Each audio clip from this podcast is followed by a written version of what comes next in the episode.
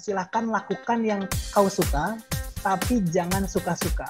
Ketika semua berawal dari keresahan, kita bisa membuat itu sebagai suatu gerakan. Hanya orang yang resah gitu, yang hanya orang yang khawatir gitu, yang dia justru yang survive.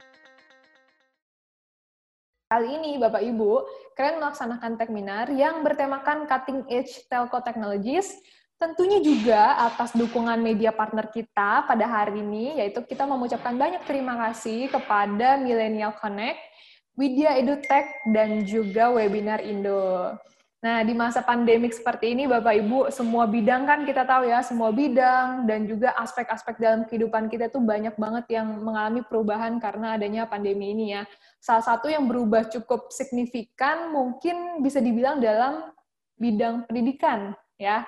Kebijakan physical distancing menyebabkan metode metode tatap muka dalam pembelajaran itu tidak bisa dilaksanakan. Jadinya sekarang teman-teman kita yang uh, masih di sekolah, masih di universitas itu banyak yang belajar secara daring ataupun online. Nah, uh, mengambil sedikit pendapat dari Ibu Novianti Elizabeth. Beliau adalah seorang pengamat pendidikan. Beliau berpendapat bahwa pendidikan jarak jauh ini bisa menjadi titik balik pendidikan di masa pandemi. Bila seluruh pihak telah terbiasa, nantinya pemanfaatan teknologi bisa dilaksanakan dengan efektif, efisien, benar, dan juga objektif. Pendidikan di masa pandemi ini mungkin membawa hikmah menuju revolusi pendidikan di Indonesia ya karena sekarang ya teman-teman sekolah kita, teman-teman di universitas semua semuanya pasti belajarnya online gitu ya, belum ada yang masuk sekolah gitu. Nah, saat ini yang harus dituntaskan adalah bagaimana menyikapi keterbatasan alat komunikasi pendidikan jarak jauh tersebut. Hal apa sih yang bisa dijadikan penunjang nantinya Nah, untuk itu nanti kita akan bahas uh, secara tuntas bersama para panelis kita pada hari ini. Untuk itu, uh, senang sekali juga kita hari ini sudah kedatangan beberapa panelis dari berbagai pihak. Untuk itu saya mau menyapa dulu satu persatu para panelis kita pada hari ini. Yang pertama, yaitu ada kakak Muhammad Fakhri Dwi Ariza selaku founder dari Kakak Asuh. Komunitas Kakak Asuh merupakan kumpulan mahasiswa yang memiliki jiwa sosial dan bergerak untuk membantu penumbuhan bakat dan minat anak-anak Indonesia melalui gerakan mengajar, membimbing, dan memfasilitasi dan membantu anak-anak untuk meningkatkan kemampuan akademik dan non-akademik, sehingga kelak anak-anak Indonesia mampu tumbuh menjadi pribadi yang berkarakter, berbakat, dan bermoral yang baik. Untuk itu saya mau menyapa dulu. Uh, selamat siang Kak Fakri, apa kabar Kak? Ya, halo, selamat siang Kak Vera, selamat siang teman-teman semua. Ya, sehat ya Kak Fakri? Alhamdulillah, sehat-sehat. Oke, siap. Terima kasih Kak. Saya mau menyapa panelis lainnya dulu. Oke, selanjutnya eh, Bapak Ibu teman-teman semua yaitu ada juga Kakak Rifki Fadilah. Ya, beliau adalah selaku uh, Youth Empowerment Advocate uh, juga sebagai founder dan juga CEO dari beasiswa.kmn dan ID Youth Chamber. Untuk itu saya mau menyapa juga nih. Halo, selamat siang Kak Rifki. Apa kabar Kak? Halo Kak Vera, selamat siang. Alhamdulillah ya. kabar baik. Ya, ya, thank you ya Kak Rifki sudah support event kita hari ini. Siap, siap. Oke, kita lanjutin lagi Bapak Ibu selanjutnya, yaitu ada Kakak Iqbal Zainal Mutakin, selaku founder dan juga CEO Indonesia Millennial Connect. Indonesia Millennial Connect sendiri merupakan wadah pengembangan diri bagi pemuda-pemudi di seluruh Indonesia, berfokus kepada tiga bidang yang menjadi faktor penentu kesejahteraan dalam pemberdayaan masyarakat, yaitu hmm, sosial, pendidikan, dan juga ekonomi. Halo Kak Iqbal, sudah Halo bergabung? Vera, halo ya. teman-teman semua. Halo, halo Kak, sehat ya Kak ya? Alhamdulillah. Asik, oke okay, baik. Terima kasih Kak sudah join di Techminar kita hari ini. Ya. Oke, okay. kita lanjutin lagi. Bapak Ibu masih ada satu lagi panelis terakhir, yaitu ada Kak Fatin Naufal selaku CEO dari Widya Edu. Widya Edu adalah platform belajar interaktif dengan pembelajaran konseptual yang dapat menyesuaikan dengan minat, bakat, dan kemampuan. Selain itu, pemanfaatan kompresor data juga dapat membantu untuk menghemat kuota hingga 90%. Jadi nggak perlu takut lagi nih kehabisan kuota gitu ya kalau buat belajar. Untuk itu saya mau menyapa yaitu Kak Fatin. Halo Kak Fatin. Halo, halo. Terima kasih Yap. sudah diundang. Ya, thank you Kak Fatin. Kita akan banyak ngobrol lagi ya nanti ya di panel discussion. Oke, nah Bapak Ibu teman-teman semua, kita akan masuk ke sesi panel discussion nih, di mana sesi panel discussion ini nantinya hmm, saya akan memberikan beberapa pertanyaan-pertanyaan seputar topik tentunya, dan nanti akan dijawab oleh para panelis, seperti itu ya. Oke, nah saya mau nanya pertanyaan pertama nih. Oke, eh, mungkin ini, em, sorry sebentar. Hmm, Oke, kalau ini mungkin pertanyaannya lebih ke Pak Husin dulu kali ya. Oke, Eh, Pak Husin mau nanya nih, selain penyediaan gawai dan fasilitas, bagaimana cara Dinas Pendidikan Jakarta mengatasi permasalahan dalam proses belajar mengajar, misalnya guru yang belum mumpuni dalam memanfaatkan teknologi digital?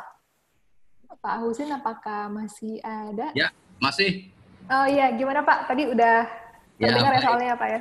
Makasih Mbak Vera. Ini saya saya baru ngikutin bener nih setelah dua setelah saya tadi masuk eh, yang pembicara sebelum saya sudah berakhir jadi saya nggak lihat. Begitu saya lihat kedua terakhir waduh ini anak-anak muda keren semua nih keren emang ya keren jadi keren Keren ini ya. Eh, Thank you Pak. sebelum saya jawab kali Mbak Vera, saya anak-anak muda ini, eh, saya sampaikan ini bahwa Jakarta itu adalah brandnya adalah City of Collaboration, kota kolaborasi, terbuka, terbuka untuk menjadi laboratorium. Jadi monggo anak-anak muda yang ada di sini untuk berkiprah di Jakarta monggo terbuka. Sampaikan proposal nanti akan dipelajari gitu ya. Eh, pastinya seperti apa. Nah khususnya untuk teman-teman yang ada di sini, kami kan sedang berkolaborasi untuk mencari eh, donatur dan apa pun namanya untuk membangun eh, pembelajaran jarak jauh. Silakan tadi Mas siapa yang terakhir itu juga kalau mau di Jogja sudah membangun seperti itu. Kami juga udah punya, tapi memperkaya memperkaya nggak masalah. Silakan saja. eh, tapi secara formal memang kita butuh formalitas bersurat kepada Kepala Dinas Pendidikan Provinsi DKI Jakarta minta audiensi. Jadi nanti kita akan lihat seperti apa sih yang bisa dibangun di Jakarta. Kalau dalam pendidikan tentu ke dinas pendidikan nanti sampaikan saja bahwa sudah ada komunikasi misalnya dengan saya gitu ya biar nanti difasilitasi untuk eh, audiensinya. Keren ini ya jadi saya memanggil anak-anak muda yang hebat-hebat ini untuk Jakarta silakan Jakarta kan sebagai eh, tolok ukur gitu ya. Jangan dikira Jakarta nggak ada masalah. Ya, betul kalau di daerah lain begitu banyak masalah karena memang keterbatasan alat. Jakarta pun banyak ya. Karena di sini juga banyak kantong-kantong kemiskinan juga masih ada. Ini yang perlu dibantu. Eh, tadi pertanyaannya adalah bagaimana Jakarta eh, menyiapkan. Memang betul eh, Mbak Vera eh, gawalnya gagap kita semua ya. walaupun eh, kita sudah baca tanda-tanda dua minggu sebelumnya modelnya ini kelihatannya akan melebar ini eh, masalah eh, masalah eh, pandemi gitu ya. Kami sudah kumpulkan. Kalau di Jakarta kan ada namanya musyawarah guru mata pelajaran.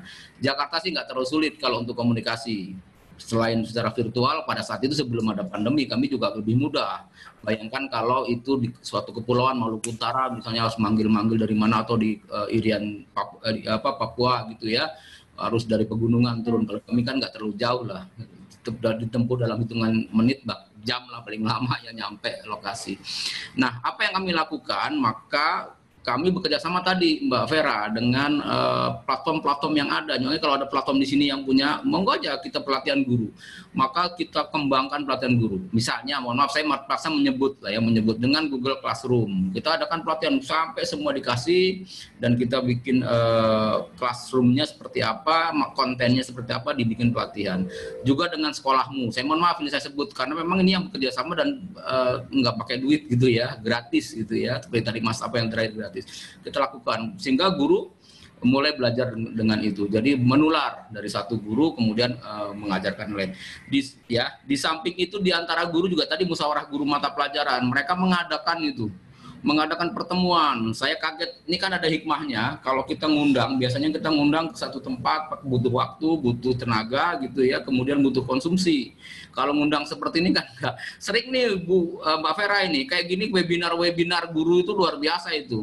Semua mata pelajaran dan ternyata pesertanya bukan hanya dari Jakarta. Saya pernah berapa, ya berapa kali lah membuka acara diminta oleh teman-teman guru untuk membuka acara dan saya pikir dari Jakarta aja. Ternyata pesertanya 1.500 orang dari seluruh Indonesia. Wah, luar biasa. Ya, penyelenggaranya Jakarta, penyelenggaranya MGMP mata pelajaran di Jakarta, tapi pesertanya dari seluruh Indonesia. Kaget juga saya. Kok ya biar berbagi Pak, atau nggak apa-apa. Yang artinya inilah kemajuan, hikmah dari uh, belajar kita dengan model. Apakah akan hilang? Saya sih nggak yakin Makanya teman-teman anak muda diantisipasi aja. Ini kan masalah regulasi aja. Ke depan seperti apa sih sekolah kita? Saya yakin nggak akan nggak akan murni 100% seperti yang ada sekarang. Pasti ada model-model begini digunakan, model-model teknologi digunakan. Kalau nggak dengan sinkronus ya dengan asinkronus misalnya ya, pasti digunakan.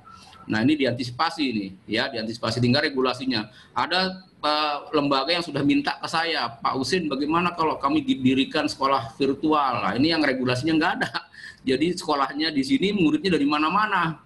Dari Papua, dari Maluku, dari Sulawesi, dari hmm. Kalimantan. Yang ngasih ijazah siapa? kan, kan ijazah berdasarkan lokal misalnya ya. Ini jadi masalah. Betul, betul. Tapi saya pikir teman anak muda ini harus bergerak cepat, harus bergerak. Uh, saya pikir pasti punya terobosan, punya breakthrough gitu ya. Sehingga regulasinya ke depan seperti apa. Karena ternyata yang kayak gini juga menjembatani anak-anak di Maluku yang gurunya selama ini nggak pernah hadir karena di, saya ada lembaga yang cerita sama saya gurunya nggak pernah hadir pak karena uh, itu di pelosok gurunya datang seminggu sekali. Ter tertalong dengan cara belajar model seperti ini.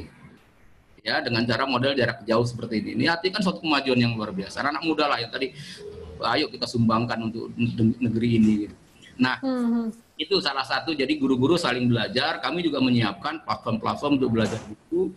Di samping itu kami juga menyiapkan mbak selain tadi alat kami juga menyiapkan kuota. Kuota kan sudah diberikan oh, kementerian. Okay. kemudian kami punya dana BOP juga. Dana BOP itu yang bisa digunakan dana BOP atau dana bos yang digunakan untuk uh, penggunaan kuota anak-anak diberikan. Di samping itu nah ini yang penting banget.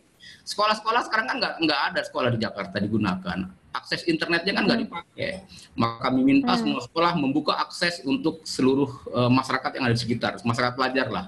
Ya, di artinya hmm. silakan buka bisa uh, akses wifi dari uh, wifi yang ada di sekolah. Jadi insya Allah dengan demikian anak-anak di Jakarta tidak lagi terkendala dengan kuota. Ada sih, tetapi paling tidak kita minimalisir, kita uh, kurangi sehingga benar-benar anak-anak terlayani dengan pembelajaran model seperti ini di samping gawainya tadi yang sudah kami paparkan, gawainya akan kami berikan juga pada anak-anak itu. Ya, tetapi kalau ditanya Pak Usen yang enak gimana? Enaknya pandeminya segera habis lah. segera selesai. Iya, Pak. Ya, karena guru ada yang berkesan menulis bagus banget. Judulnya tulisannya dari daring menjadi kering. hmm, ya, dia okay. Berusaha membuat alat peraga seperti apa gitu ya di, di, di ini kan gitu. Tetapi muridnya pada bolos gitu. Mati video matiin suara selesai. Hmm, agak susah juga iya, ya. benar sih.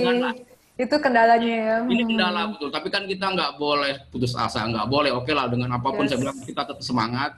Karena kalau Pak Gubernur ya Pak Anies Baswedan selalu mengingatkan pada kami semua bahwa saat ini kita jadi pahlawan. Siapa pun jadi pahlawan. Karena menyelamatkan umat manusia sesungguhnya. Itu Mbak Vera makasih Oke, okay, baik. Terima kasih Pak Husin. Wah, menarik sekali ya, luar biasa. Uh, dari pemerintah juga banyak ternyata maksudnya bantuannya gitu ya, untuk support gitu di masa sekarang ini dari segi alatnya, gawainya, kuota juga ada, dana BOP juga ada. Jadi sebetulnya sih ya kita betul, saya setuju banget sama Pak Husin. Kita jangan putus semangat gitu ya, tetap harus life must go on katanya gitu ya, harus tetap berjalan gitu. Oke, okay, siap. Makasih banyak Pak Husin. Oke, okay, mungkin pertanyaan selanjutnya saya akan buka lagi pertanyaan berikutnya. Oke, pertanyaan berikutnya untuk uh, para panelis juga yang lainnya, yaitu pendidikan online ini mungkin lebih mudah diterima anak-anak SMP, SMA, dan juga mahasiswa gitu ya. Untuk siswa SD tampaknya masih sedikit uh, apa ya muncul kesulitan-kesulitan. Nah, seperti apa sih kendala dan bagaimana cara mengatasinya? Karena mungkin kan kalau anak-anak SD yes mereka bisa buka YouTube gitu ya kadang ya udah bisa buka YouTube gitu. Tapi mungkin mereka belum paham banget gimana caranya mengoperasikan let's say misalnya Zoom gitu kan atau enggak Google Meet dan yang lain-lain gitu kan. Nah ini kira-kira gimana ya eh, kakak-kakak dan juga bapak apakah ada cara uh, tips gimana sih caranya mengatasinya gitu oke silakan dari siapa pun dulu boleh ditanggapi ya mungkin boleh dari saya dulu Kak Vera. Boleh, silakan Kak Fakri. Oke, ya ini, ini suatu pertanyaan yang menarik banget dan emang kita rasain sebagai kakak asuh ya, karena kan kita biasanya ngajar langsung ya setiap hari Sabtu atau Minggu di beberapa daerah. Jadi pas Hmm. corona kita harus berhenti dan kita kebingungan gimana caranya kita kasih eh, informasi, kasih ilmu ke adik-adik kita gitu. Pun sampai sekarang mungkin kakak asuh juga baru sedikit upaya untuk itu sebenarnya. Tapi intinya gini, eh, seperti yang tadi saya omongin pas tadi sesi pembicaraan, ya, sesi presentasi bahwa eh, PR kita sih sebenarnya, PR kita sebagai kakak-kakaknya, PR kita juga mungkin sebagai orang tuanya dan segala macamnya gitu. Karena kita paham bahwa anak SD itu mungkin masih jauh banget gitu untuk paham gimana cara kerja Zoom dan segala macamnya dan mungkin jadi eh, jenjang yang paling kesulitan dalam menanggapi eh, persekolahan jarak jauh itu ya. Jadi intinya gini, kita yang paling paham masa-masa ini dan itu tanggung jawab kita untuk mengakomodir menurut saya tanggung jawab kita untuk mengakomodir hal tersebut gitu. kita harus edukasi ke adik-adik kita dan juga pastinya juga edukasi dari guru-guru kita saya setuju dengan Pak Husin ya tadi guru itu emang paling utama juga untuk edukasinya jadi kalau dari saya sih masalah utama yang pertama yaitu yang pertama susah banget kita buat eh, bisa masuk ke jenjang SD karena kesulitan untuk sekolah online jadi butuh tanggung jawab yang besar daripada kakak atau uh, orang tua atau keluarga dan segala macamnya untuk mengedukasi adik-adik kita. Itu sih sebenarnya masalah utamanya kalau menurut saya. Mungkin Hmm. bisa oleh kawan-kawan. Oke, thank you Kak Fakri. Setuju banget sih. Jadi kayak memang eh, yang pertama itu memang adik-adik kita dulu ya, kayaknya harus diedukasi dulu gitu ya. Pun termasuk guru-gurunya gitu. Dan tentu juga termasuk pembimbingnya kali ya, keluarga sekitar di rumah bisa membantu membimbing dan juga eh, bertanggung jawab juga untuk eh, pendidikannya kayak gitu ya. Oke, thank you Kak Fakri. Mungkin eh, silakan dari Bapak Ibu lain mau menanggapi Oh, hari ini nggak ada ibu, mohon maaf. Biasanya ada ibu, hari ini nggak ada. Silakan dari Kak Iqbal boleh, atau dari em, yang lainnya boleh. Kak Rifki, apakah mau memberikan tanggapan? Silakan. Atau Kak Iqbal? Mungkin saya ya. Boleh, silakan Kak Iqbal. Eh, ya, eh, mungkin ya kita sependapat sih sama Kak Fahri. Ya, peran eh, pembimbing atau eh, guru, entah itu dari kita sebagai yang lebih tua, itu sebagai, makanya tadi disampaikan eh, di presentasi, jadi kita peran, eh, apalagi anak-anak SD, anak-anak SD yang eh, nggak tahu eh, belajar online, nggak tahu eh, Zoom, Google Meet gitu. Makanya eh, mereka kalau anak-anak SD kan eh, yang saya kan kebetulan eh, adik sendiri eh, itu eh, sekolah masih di SD kan ada yang SD. Makanya eh, mereka sistemnya ya cuman eh, via foto gitu kan paling ya foto tugas terus juga foto. Wah dia kelihatan belajar nih. Tapi nggak tahu sebenarnya dia itu ngerti atau enggak gitu. Makanya eh, dibutuhin eh, pendampingan di situ. Kayak eh, yang pelajaran-pelajaran yang eh, perlu eh, ilmu lebih dalam. Misalkan kayak eh, matematika itu kan emang ya banyak eh, apa eh, orang tua juga yang eh, yang saya temui di lapangan yang eh, kurang paham sama matematika. Jangankan orang tua, kita sendiri aja eh, sebagai ya mahasiswa eh, pasti banyak yang eh, kayak anti matematika gitu kan. Nah makanya eh, mungkin nanti eh, apa mahasiswa yang benar-benar eh, apa istilahnya jago matematika bisa kita ambil peran di situ. Makanya eh, kita bisa sebenarnya kita sebagai pemuda itu bisa ambil peran gitu. Kalau eh, saya pribadi eh, boleh kutip dari ini eh, ya kita tuh prinsipnya samina wa ta'na aja gitu. Ketika ya sekarang lagi pandemi, eh, tapi eh, ya dalam keadaan krisis nih kayak pendidikan terus kayak bantuan sosial itu kan eh, orang sebenarnya butuh eh, gitu. Tapi eh, ya entah dari pemerintah, pokoknya eh, masyarakat ngelihatnya tuh eh, kita ngapain sih bagi-bagi eh, sembako atau bagi-bagi apa ngajar turun ke lapangan. Ya kita niatnya emang berbagi gitu. Kita semua ini pahlawan gitu. Ya kita ngelihatnya eh, ya kalau emang udah masanya eh, udah kena corona terus juga ya pahit-pahitnya misalkan meninggal ya ya emang emang itu udah waktunya gitu kan. Tapi eh, kita tetap eh, misalkan mematuhi protokol kesehatan gitu.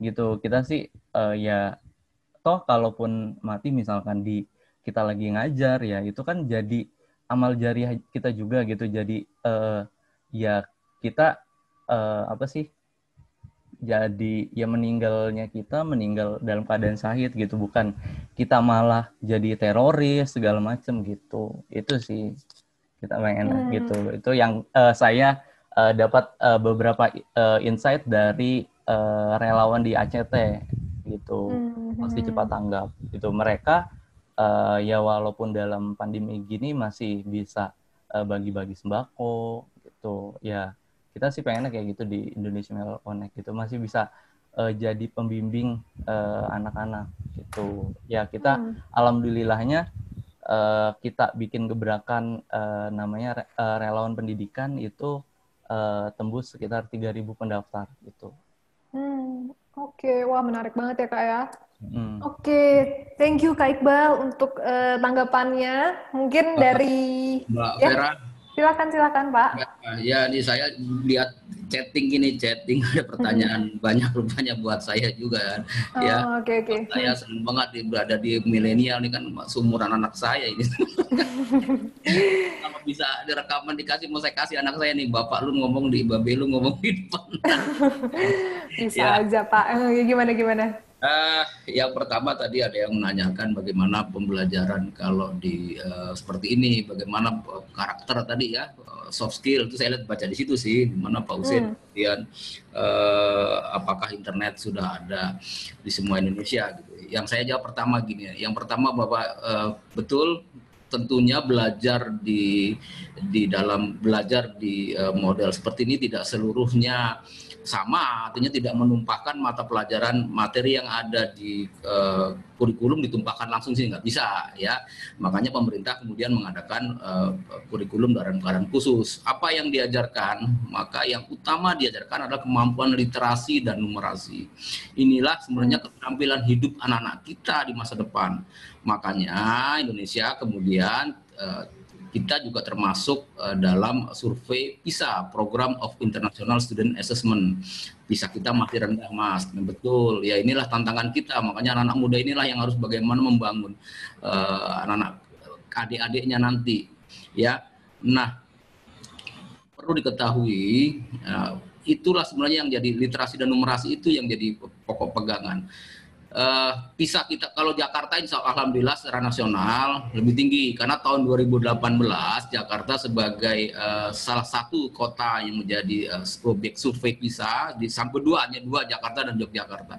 Secara nasional kita di atas di atas rata-rata Jakarta ya wajar Jakarta gitu. Tetapi masih rendah tetap saja ternyata masih rendah ya. Nah apa kalau di pembelajaran seperti ini sungguhnya Mbak Vera dan teman-teman penelitian Bank Dunia. Belum lama Bank Dunia sebulan yang lalu merilis bahwa pembelajaran model seperti ini dengan model eh, PJJ dengan BDR seperti ini ternyata anak-anak kehilangan pengetahuan. Keterampilannya hilang juga ya. Jadi kalau dihitung rata-rata kita hanya sepertiga lah sepertiga yang bisa diserap oleh anak-anak untuk pengetahuan dia hidup di masa depan. 66% itu lost learning istilahnya oh berarti anak kita tuh kehilangan sekarang. Betul mau diapa lagi gitu ya. Keadaan? Memang keadaan kan nggak mungkin kita kemudian mengadakan anak ke, masuk ke sekolah ya dengan eh, tentu keselamatan jadi utama lah gitu. Ternyata akibatnya ini bukan hanya sekarang. Bank Dunia sampai memprediksi itu di masa depan anak-anak ini akan kehilangan pendapatan 300 sampai 500 dolar per bulannya Ini anak-anak kita ini, anak-anak sekarang ini, kalau ini tidak ada langkah yang breakthrough, langkah yang uh, sistematis sehingga mereka kembali kepada pengetahuan yang dasar, keterampilan dasar mereka uh, di masa depan, maka anak-anak kita kalah bersaing. Ya akan kehilangan 300 sampai 500 dolar per bulan untuk uh, eh per tahun, mohon maaf per tahun ya untuk uh, penghasilan mereka itu. Nah ini tantangan buat kita. Tetapi juga Mbak Vera, kan Indonesia ini mm -hmm. kan menurut menurut uh, uh, uh, Kementerian Pendidikan Kebudayaan bahwa daerah-daerah hijau boleh buka gitu. Jakarta hmm. belum ada hijau merah semua, makanya belum ada yang buka. Saya pernah berkunjung ke daerah yang hijau, yang sekolahnya sudah buka. Ternyata gurunya pun mengeluh itu ya gurunya mengeluhkan anak-anak yang datang itu seperti kosong gitu mereka lebih masih karena terbiasa lama empat bulan lebih itu ya iya lima bulan ya. lebih mereka hmm. nyantai hanya bermain game sehingga tidak nyambung ketika diajarin mereka ngilang makanya harus ada tes kemampuan awal Nah, Jakarta sudah bekerja sama dengan Semeru Institute ini untuk melihat berapa kemampuan awal anak sehingga kita bisa mentreatment mereka sampai tingkat pengetahuan yang lebih baik. Ini jadi jadi kendala, betul-betul jadi kendala buat kita. Nah, kalau kemampuan literasi numerasi bagus, yakin mas nggak akan ada hoax ya, nggak akan ada berita-berita miring negatif. Kan kita ini kan begitu ya, karena nggak nggak biasa baca lah gitu ya. Kita uh, Makanya Mas uh, di samping menggerakkan uh, teknologi juga bagaimana menggerakkan agar anak-anak kita punya punya minat baca yang tinggi. Minat tuh kalau membaca mungkin baca anak-anak kita membaca dari WA doang gitu. Tapi minat membaca peradaban dunia, sejarah, ilmu sains itu kan saya lihat anak-anak kita memang masih. Saya yang menggawangi itu di Jakarta ketika Jakarta uh, mendeklarasikan diri jadi uh, provinsi literasi, tapi ternyata juga belum banyak bergerak karena harus didukung oleh hmm. banyak anak-anak teman-teman inilah yang harus mendukung. Nah terakhir apa kita internet menjangkau kalau di Jakarta sih nggak ada masalah, nggak ada blank spot ya. Tapi kalau di daerah-daerah lain iya. Tapi saya yakin anak-anak ini ya, saya yakin teknologi pasti berkembang. Keniscayaan saya teknologi itu akan berkembang. Ya, sampai saya sudah pernah uh, diskusi dengan Google, Google Indonesia itu di gedungnya di uh, dekat Sudirman itu, bahwa Google sebenarnya sudah menyiapkan balon. Jadi nggak nggak perlu lagi BTS pakai balon dilempar gitu. Kemudian semua wilayah akan tercover internet gitu. Jadi nggak pakai mendirikan BTS coba. Cuma kan itu masa pertama masalah uh, teknologi lah ya. Mungkin teknologi masih mahal. Kedua keamanan kedua kan masalah bisnis kira-kira bisnis itu bisa nggak kan orang mungkin lebih memilih BTS kali ya ada, ada providernya yang itu seperti itu gitu.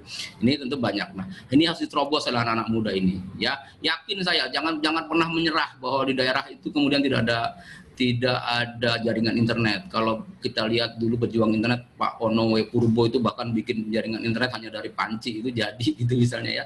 Saya yakin lah anak-anak saya yakin yang namanya kemajuan teknologi itu uh, kecepatannya itu uh, eksponensial gitu, nggak garis lurus tapi melengkung uh, cepat gitu ya. Kalau sekarang dipercepat, yakin saya akan lebih cepat lagi. Makanya anak-anak muda yang sekarang ada di sini siapkan betul ya. Dan hmm. bantu betul bantu betul ya. Betul nak. Betul teman anak-anak teman-teman sekalian anak-anak kita masih banyak yang tadi lah kalau keluhan anaknya tiga pak saya punya gawe satu gimana itu rebutan gitu ya. Ini betul. Ada yang punya gawe gawe semua ya gawe semua kuotanya misalnya nggak ada. Ataupun kalaupun mereka punya mereka gaptek dengan itu. Karena cara cara mengoperasikan itu masih masih ada juga. Termasuk guru. Jadi sekali lagi DKI Jakarta terbuka untuk kolaborasi. Monggo yang mau berkolaborasi dengan Provinsi DKI Jakarta dengan Dinas Pendidikan saya kita sangat terbuka. Terima kasih kalau ada yang kemudian bekerja sama dengan kita dan uh, membangkitkan. Mudah-mudahan ini kan tumbuhkan kalau gini, nggak rugi loh kerjasama dengan Jakarta banyak provider yang atau uh, yang kerjasama dengan kita gratis dengan Jakarta. Kemudian dijual ke daerah lain gitu ya. Oh Jakarta udah make nih. Ya itu udah branded buat dagang sebenarnya. Tapi nggak apa-apa. Tapi itu, itu itu kan bisnis ya. Saya nggak ngajar itu. Tapi bekerja sama dengan DKI Jakarta sesungguhnya banyak banyak juga menguntungkan selain pengalaman ya karena kota besar sehingga uh, tentu uh, lika-likunya berbeda dengan uh, daerah lain. Makasih Mbak Vera, makasih. Oke, okay, terima kasih banyak Pak Husin. Wah, menarik sekali ya. Luar biasa. Oke, siap. Saya akan coba lanjutkan lagi untuk soal-soal berikutnya gitu. Ya. Tadi Pak Husin udah, wah luar biasa ya. Banyak menjawab pertanyaan-pertanyaan dari teman-teman juga yang di chat box ya. Oke, nggak apa-apa nanti kita lanjut lagi sama pertanyaan-pertanyaan teman-teman, tapi saya masih ada beberapa pertanyaan nih ya. Oke, nah mungkin ini uh, yang akan saya tanyakan, next soalnya adalah, selain dari segi teknologi gitu ya, apakah dari materi dan mat metode perlu ada yang diperbaiki untuk menghadapi pendidikan jarak jauh ini gitu? Karena ya kalau teknologi ya kita nggak usah ngomong lah ya, saat ini kayak utama banget, apalagi di masa pandemi gini gitu. Nah, tapi kita ngomongin di luar dari segi teknologi nih, kita ngomongin materi ataupun metode gitu ya. Gimana sih caranya gitu. Nah, mungkin bisa ditanggapi silakan dari siapa dulu boleh. Silakan dari Kak Rifki dulu kalau mau jawab silakan Kak, boleh. Halo, ya. Ya, halo. Oke. Okay.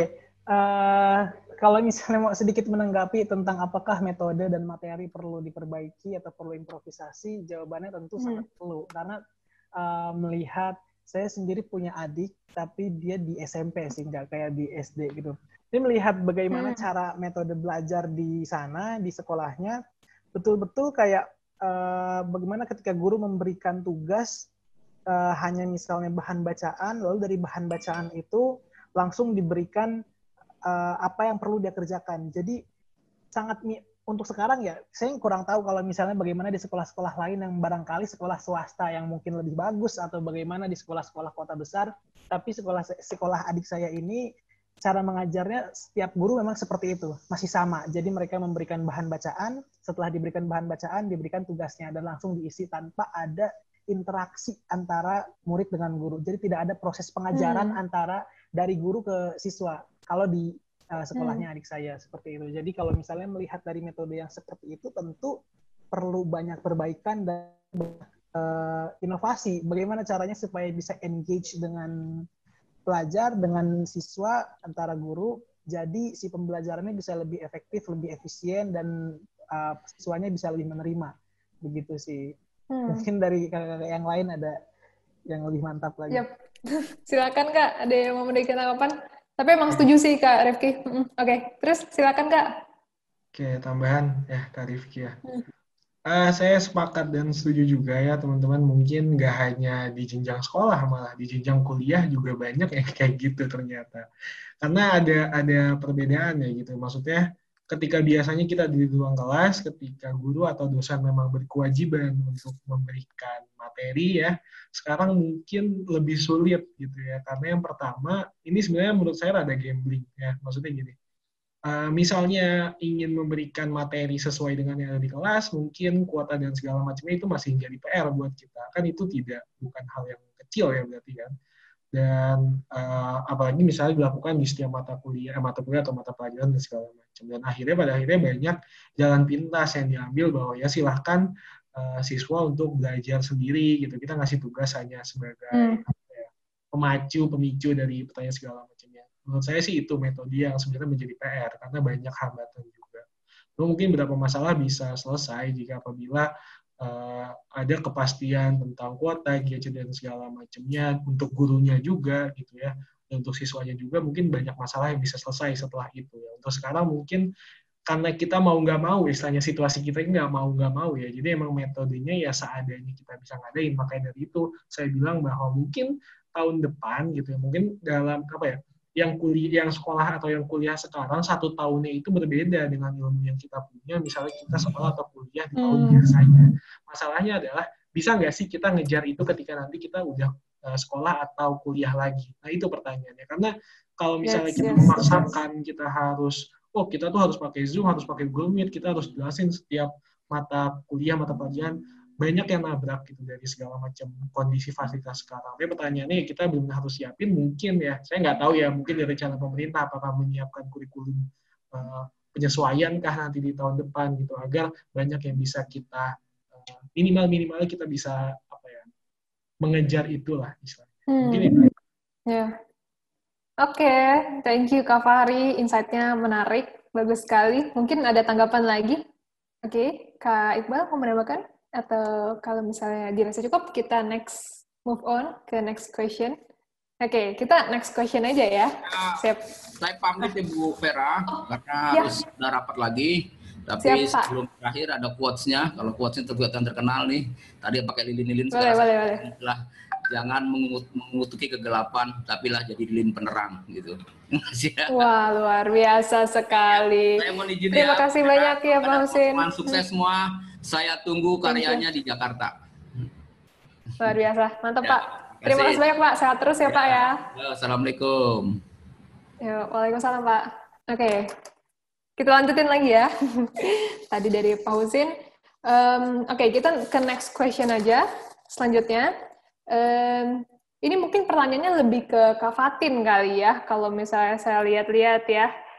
Oke, Kak Fatin mau nanya nih, bagaimana sih eh, kakak melihat tren pendidikan online lewat aplikasi? Apakah eh, bertahan di ma- di setelah pandemi gitu karena kalau sekarang kan jadi hal yang sangat penting banget gitu ya nah nanti kira-kira nih kalau misalnya emang pandemi udah pasca pandemi itu akan masih eksis nggak sih Oke, pertanyaan menarik.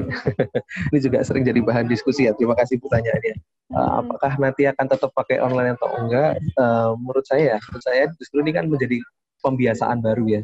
Uh, dulunya tuh orang nggak nggak begitu familiar dengan video conference, pakai Zoom dan sebagainya. Sekarang bapak ibu saya, mbah saya bahkan itu udah pakai Zoom gitu ya.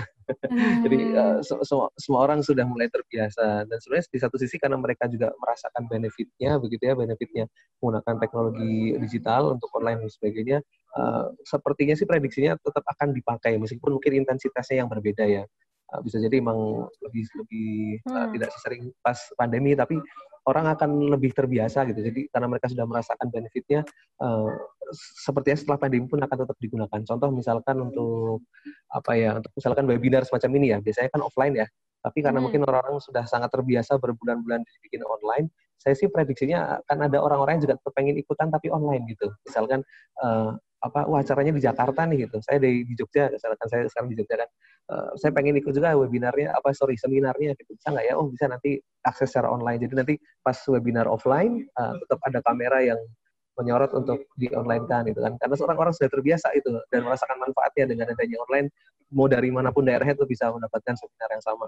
Jadi itu contoh sih itu kemungkinan akan begitu. Di sekolah juga saya pikir akan hampir sama sih ya. Jadi eh, sekarang kan sistem apa namanya untuk eh, pembelajaran sebisa mungkin di online kan misalkan tugas terus kemudian apa latihan dan sebagainya Nah, sebenarnya di beberapa sekolah, termasuk dulu saya di kampus, uh, saya kebetulan dulu di UGM itu ada namanya Elisa gitu, ada platform untuk upload tugas, terus apa namanya diskusi dengan dosen tuh ada sendiri platformnya itu, itu jauh sebelum pandemi ya, jadi ketika saya Hmm. masih kuliah. Nah, tapi penggunanya mungkin nggak banyak, tapi kar- karena kondisi sekarang kan orang jadinya terbiasa menggunakan itu gitu. Jadi karena sebenarnya ini memang membantu sekali gitu, karena sebenarnya ini sangat beneficial sekali untuk proses pembelajaran. Cuman karena belum terbiasa, mereka belum pakai gitu. Nah, karena sekarang sudah terbiasa, malah justru sepertinya setelah pandemi pun tetap akan digunakan gitu sih. Mungkin begitu sih, karena behaviornya akan juga bergeser kan setelah pandemi dengan sebelumnya gitu. Jadi prediksi saya sih akan tetap tetap dipakai platform-platform online untuk pembelajaran. Hanya intensitasnya mungkin yang berbeda. Oke, siap. Terima kasih banyak Kak eh, Fatin.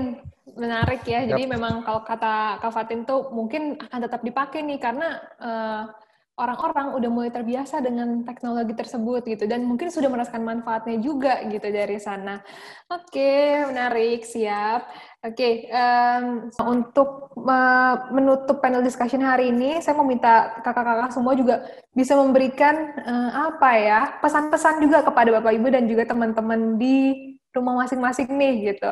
Pesan eh, mengenai eh, pendidikan boleh atau menyemangati juga boleh gitu. Silakan boleh dimulai dari siapa pun dulu boleh dari Kak Iqbal dulu boleh atau Ya, eh, untuk eh, terakhir closing statement, em, gini, apa ya?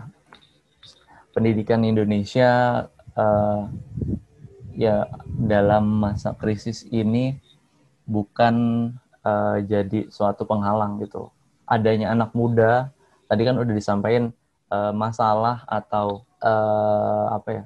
krisis ini uh, bukan jadi penghalang, harusnya jadi uh, lecutan kita gimana kita uh, bisa uh, membuka apa sih uh, program baru atau kegiatan baru gitu.